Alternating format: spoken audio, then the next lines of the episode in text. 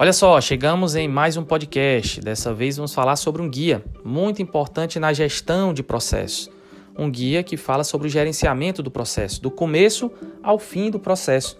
Esse guia é conhecido como guia BPM CBOC. BPM porque vem do inglês Business Process Management, ou seja, gerenciamento do processo, do negócio do processo. Esse gerenciamento é muito importante e para a prova é interessantíssimo que guardemos duas informações desse guia. Esse guia BPM-CBOC, portanto, tem duas informações que são super relevantes: ciclo de vida do processo e níveis de maturidade do processo. Quanto ao ciclo de vida do processo, são as fases de vida do processo. Nós temos o planejamento, que é a primeira fase, que diz respeito ao objetivo, meta, saber para onde vai no processo. O segundo momento é a análise, analisar as fases do processo para então fazermos o desenho e a modelagem. Desenho e modelagem veio pelo mapeamento, através do famoso fluxograma, desenhar ponta a ponta esse processo.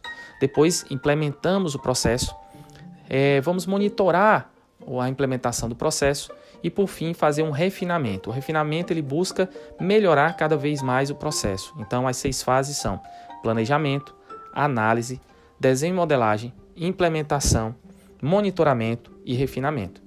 Com relação aos níveis de maturidade do processo, existem cinco níveis que devemos observar a sequência. O primeiro nível é o inicial, é quando eu apenas estou planejando, não passei do ponto do planejamento.